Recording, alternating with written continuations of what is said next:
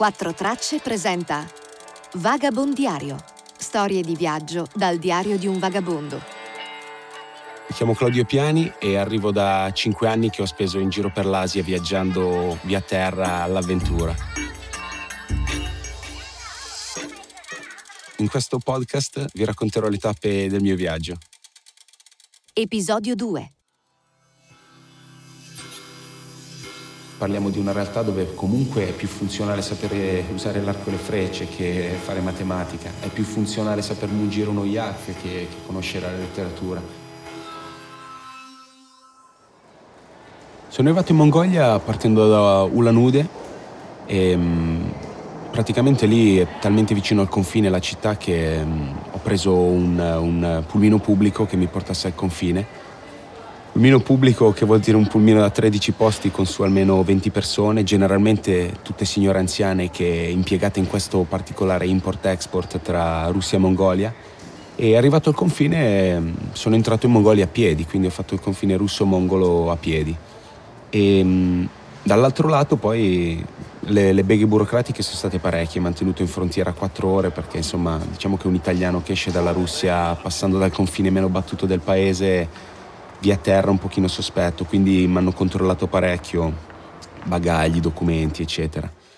Arrivato poi in Mongolia, al confine, insomma, ti trovi a superare queste, queste frontiere via terra che sono più o meno uguali in tutto il mondo, no?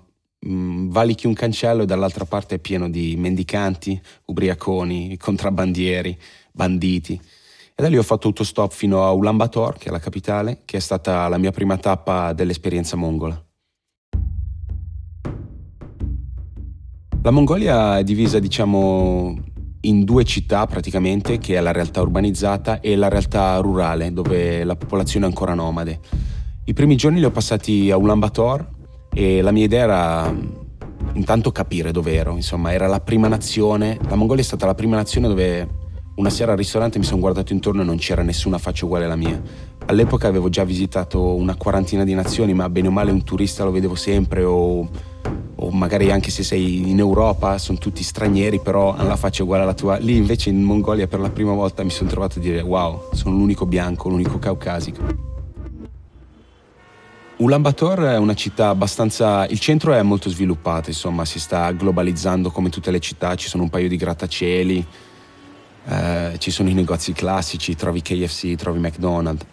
Appena esci dal centro la Mongolia si trasforma non dico in un paese del terzo mondo, ma in un paese assolutamente ancora con una matrice nomade. Per dire la periferia di, di Ulaanbaatar, la gente vive ancora nelle ger, che sono le loro tende, quelle circolari rotonde. E più ti allontani dai centri abitati, più, più la realtà diventa, diventa rurale, agreste, in un contesto assolutamente inospitale per l'uomo uno capisce perché lì sono nomadi, perché realmente le risorse sono poche ed è proprio un posto difficile dove vivere, quindi le persone devono costantemente spostarsi per cercare prati per gli yak, devono spostarsi per trovare posti riparati durante l'inverno.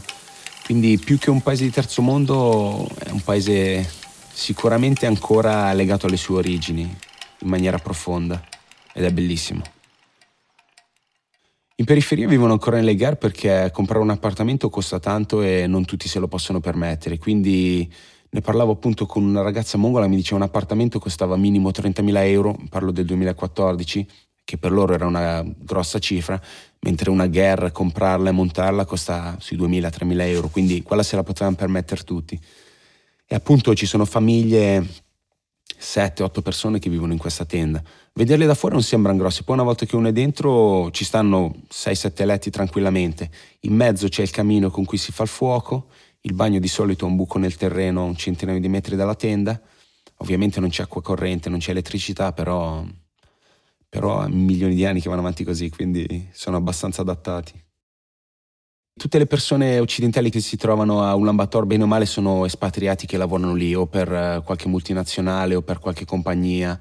E turisti ce ne sono pochi, soprattutto se esci dalle, dalle, rotte turistiche, nel senso in piazza ne vedi qualcuno, generalmente sono tutti lì con dei tour, però appena ti allontani non, non trovi più nessuno del, del, tuo come me, insomma. Io viaggiando da solo ho avuto la fortuna di stare tanto tempo con i mongoli perché banalmente facendo autostop mi potevano caricare solo mongoli. Poi quando mi sono allontanato dalla città che sono stato con una famiglia nomade per un po', anche lì ero solo con loro. L'età media è abbastanza giovane, ma secondo me la cosa che si vede di più è i giovani si sono stancati di vivere una vita difficile. Io vivevo con una famiglia nomade appunto dove c'era solo una ragazza della mia età, non parlava la stessa lingua, però sua zia mm, parlava un po' di inglese, ma ha tradotto un po' lei. Insomma, diciamo che i giovani iniziano a essere stufi di vivere in posti dove d'inverno sia meno 40 e dove mm, per andare in bagno devi farti un buco nella neve. Quando poi iniziano ad avere tutti l'iPhone e quindi vedere i prodotti che arrivano dal, dall'Occidente, quello che fanno vedere, insomma, case, riscaldamento, sempre meno gente vuol fare il pastore perché è una vita di sacrificio, una vita difficile. C'è sicuramente c'è un grande divario sociale tra chi, tra chi vive in città e, e, chi vive ancora nelle campagne, anche per il grado di, di istruzione sicuramente, e l'ho visto proprio in certe persone, certe persone della città che trattavano in maniera sicuramente abbastanza rude chi, chi vive ancora fuori, chi è nomade, ecco molti nomadi non vanno a scuola. Eh, molti nomadi non vanno a scuola perché, perché vivono agglomerati di 4-5 tende e quindi, quindi appunto vivono solo fra di loro. Diciamo c'è ancora un sistema dove il vecchio tramanda e il vecchio insegna e sinceramente parliamo di una realtà dove comunque è più funzionale sapere usare l'arco e le frecce che fare matematica, è più funzionale saper mungire uno yak che, che conoscere la letteratura. Quindi da un lato sì, l'istruzione per come la intendiamo noi non ce l'hanno, però le conoscenze necessarie per vivere sanno tutti cavalcare, sanno tutti andare a caccia, sanno tutti riconoscere le impronte delle lepri, insomma.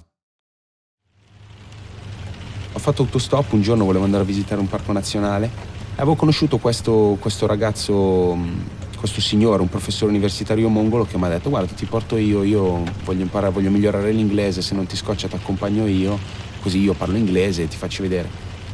E sulle vie del ritorno verso Ulaanbaatar lui mi ha detto eh, adesso voglio che mi paghi, no? Al che io gli ho detto, beh, caspita, ti ho offerto il pranzo, ti ho pagato la benzina, eravamo d'accordo che mi portavi per piacere di portarmi, gli ho detto, guarda, mollami qua, non ti voglio pagare, lasciami qua.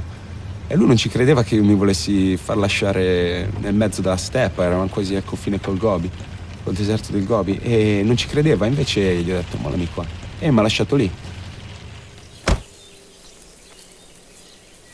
Ho fatto autostop e, e mi ha raccattato un signore anziano, ma proprio anziano, su una macchina dei nazisti, era proprio una macchina della seconda guerra mondiale, che mi ha passato il telefono e al telefono c'era suo nipote e questa ragazza in inglese mi ha detto guarda, il campo nomadi dove vive mio nonno stanno non ci sono uomini in questo periodo perché stanno cercando l'accampamento per l'inverno per gli yak e hanno bisogno di un uomo che faccia lavori fisici Sostanzialmente spostare tronchi, spostare i sacchi con gli escrementi di yak. E lei mi ha detto se, non, se ti va puoi, puoi, seguirlo, andare con lui e niente, lui ti daranno vitto e alloggio e tu devi lavorare per loro. Anche io ho accettato immediatamente e mi hanno portato al loro campo nomadi. Sono stato quattro giorni con questa famiglia, poi, poi un po' la noia, un po' il bisogno di tornare in Russia per le questioni di visto li ho dovuti lasciare. E la noia è stata un po' forte a un certo punto perché oggettivamente sei in mezzo al nulla, senza televisione, senza libri, senza internet, senza radio. Potevo solo scrivere il mio diario. Sei con persone comunque molto rudi, ecco, ehm, non dico ostili, però per quanto mi hanno trattato bene, io sentivo di non essere parte della loro famiglia. Alla sera la mia razione di cibo era molto minore della loro, non ero coinvolto in nessuna discussione, ero lasciato un po' a me stesso. Però è stata un'esperienza inestimabile, insomma, cioè vivere con dei nomadi al confine del Gobi. Avevamo 43 yak, che sono le mucche giganti, quelle pelose. Avevamo un maschio yak e 42 femmine, quindi era parecchio fortunato il maschio. E dovevamo portarli a pascolare alla mattina, poi le donne li mungevano e il mio compito era tenere i vitelli lontani in modo che non andassero a bere loro il latte e, um, e, raccogliere gli escrementi di yak. In Mongolia non ci sono alberi, quindi d'inverno per fare il fuoco si può solo bruciare la cacca secca e quindi il mio lavoro era raccogliere queste pile di, di escrementi. Sicuramente non parlare la stessa lingua è stato complicato. Un po' anche, non lo so, lo straniero c'è proprio una differenza di tutti i sensi, di modi di fare, di... a volte probabilmente loro erano rudi con me, ma erano rudi per come vedo io le cose, per loro il buttarmi sul, sul, sul tavolo un pezzo di pane, magari loro non, non, non, sono, insomma il Galateo diciamo che i nipoti di Gengis Khan probabilmente non lo conoscono, però ci siamo adattati insomma. A volte era strano vedere che magari mi andavo a lavare nel ruscello, io sono peloso, no? E loro non hanno peli sul corpo, quindi vedevo proprio questa curiosità, queste facce c'era sta ragazza della mia età, Botro, che a volte mi guardava proprio scioccata dire che questo è grosso, peloso, ha la barba in faccia. Quindi c'erano tutte queste barriere culturali che, che, pian piano si sono smorzate, però ovviamente hanno reso la, la convivenza a volte difficile anche. Anche la loro lingua è talmente veloce, talmente complicata, talmente ci suona talmente male che a volte io la sera stavo con loro, loro si mettevano a cantare e io facevo fatica a stare mi veniva proprio il mal di testa dopo un po'.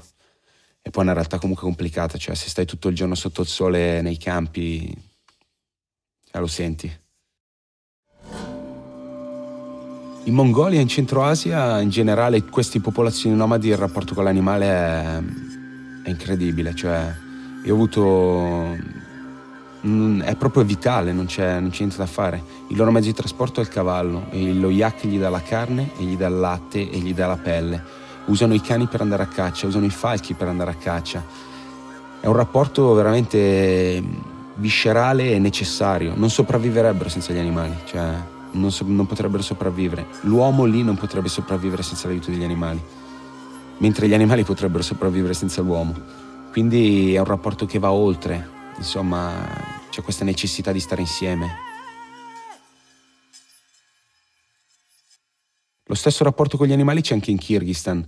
E lì mi è successo in maniera ancora più eclatante quando nel 2016 sono finito a Cholpanalta, nel, nel nord del paese, dove si, c'erano le Olimpiadi dei popoli nomadi. Quindi tutti i popoli nomadi dalla Mongolia al Kirghizistan, alla Cina, vengono in questo paese e fanno le loro competizioni anziché gareggiare calcio, basket, atletica leggera, le gare sono appunto caccia col falco, la corsa dei cani, eh, combattimenti a cavallo, quindi lì vedi anche l'animale ancora di più, non solo come mezzo di sussistenza, ma anche, anche proprio come, come svago, come, come, unico, come unica cosa che hanno veramente. Cioè le cacce coi falchi, vedi sti falchi addestrati che vanno a prendere le lepri, che sono una cosa pazzesca, pazzesca. E, e la gente applaude più il falco è veloce prenderà lei perché scappa. Ai giochi olimpici dei popoli nomadi sicuramente la disciplina più particolare è il cockburu, che è una sorta di partita a pallacanestro, ma quindi bisogna mettere un qualcosa in un canestro, ma la particolarità è che si gioca a cavallo, quindi sono tutti cavalieri, e la cosa che bisogna mettere nel canestro è una pecora decapitata. Quindi la partita è iniziata con l'arbitro che è arrivato a centrocampo, hanno tagliato la testa a questa pecora e poi l'hanno buttata lì e sono arrivati 12 cavalieri. La prima partita, se non sbaglio, era Afghanistan contro Kirghizistan. 12 a cavallo, si scontrano tutti, chi riesce a prendere la pecora che peserà 40 kg la deve sollevare, iniziano a passarsela e devono andare a buttarla nel, nel canestro.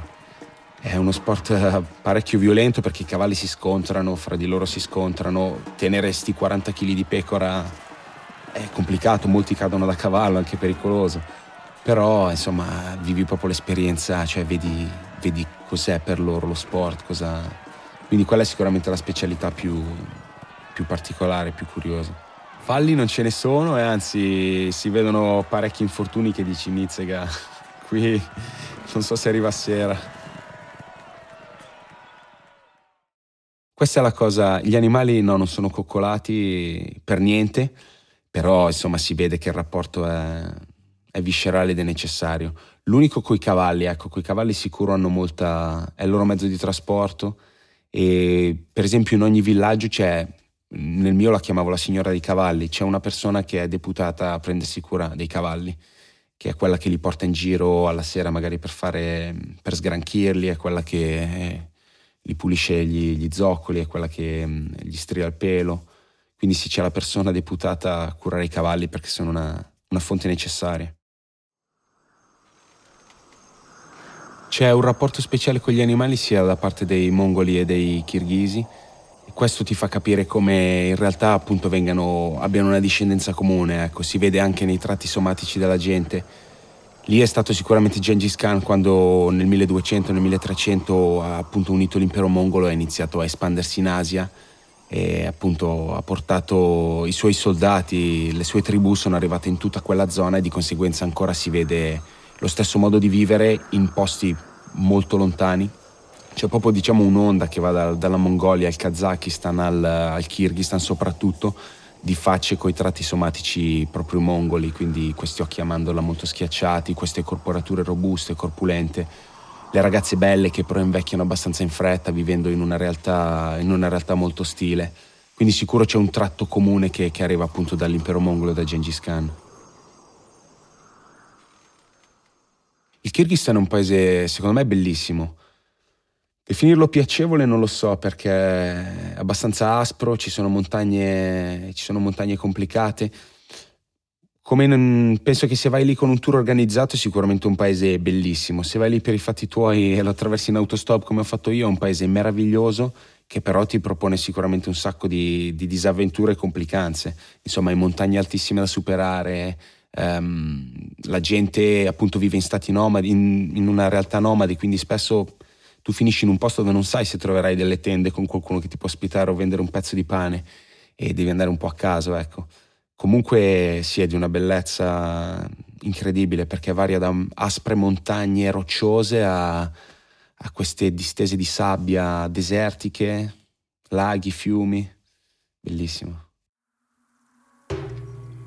Nelle mie tappe da vagabondo sono stato, devo dire, abbastanza fortunato, sì, ogni volta Qualche volta me la sono vista un po' brutta eh, per, per, via di miei errori o di, o di informazioni sbagliate che avevo reperito. Per esempio, proprio in Kirghizistan una volta ero convinto di raggiungere un lago in sei ore di cammino. Mi avevano detto guarda superi una collina, poi superi una montagna, poi trovi sto lago che è un lago famoso. E in realtà poi dopo 12 ore di cammino sto lago ancora non l'avevo visto ed ero in mezzo al deserto proprio della steppa, proprio quello dove senti i lupi ululare. E lì per fortuna ho beccato un ragazzo a cavallo che mi ha fatto il gesto, guarda c'è un accampamento lì, se vuoi passare la notte lì, eh, passa la notte lì perché il lago è ancora più in giù. E quindi quella notte ho dormito in un accampamento per fortuna che sono riuscito a trovare in una mezza palude. E poi il giorno dopo sono arrivato a questo lago che è un lago abbastanza famoso dove in quel momento non c'erano turisti perché ero a fine della stagione, era settembre. Però poi c'erano più famiglie lì ho trovato un passaggio poi per tornare sulla strada principale. Però sì, lì quel giorno quando ho capito che il lago non sarebbe arrivato alla sera ho detto mizzica qua dove dormo anche perché convinto di arrivarci in sei ore non avevo molta acqua non avevo cibo avevo, ho detto eh mi porto due pasti e poi arrivo a un villaggio. In realtà poi ci sono arrivato il giorno dopo. Però mi è andata sempre bene dai.